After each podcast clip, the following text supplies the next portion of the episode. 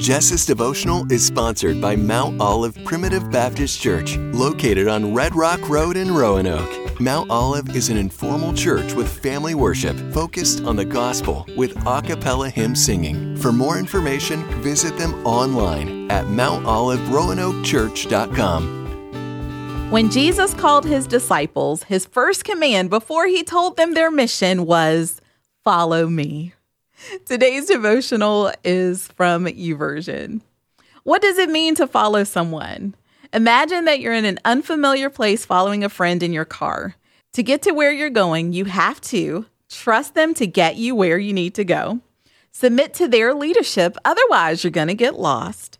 Keep your eyes on them. If you lose sight of them, you'll get lost. Go at their pace, not get ahead, or you'll fall behind. This is what's involved in following Jesus, too.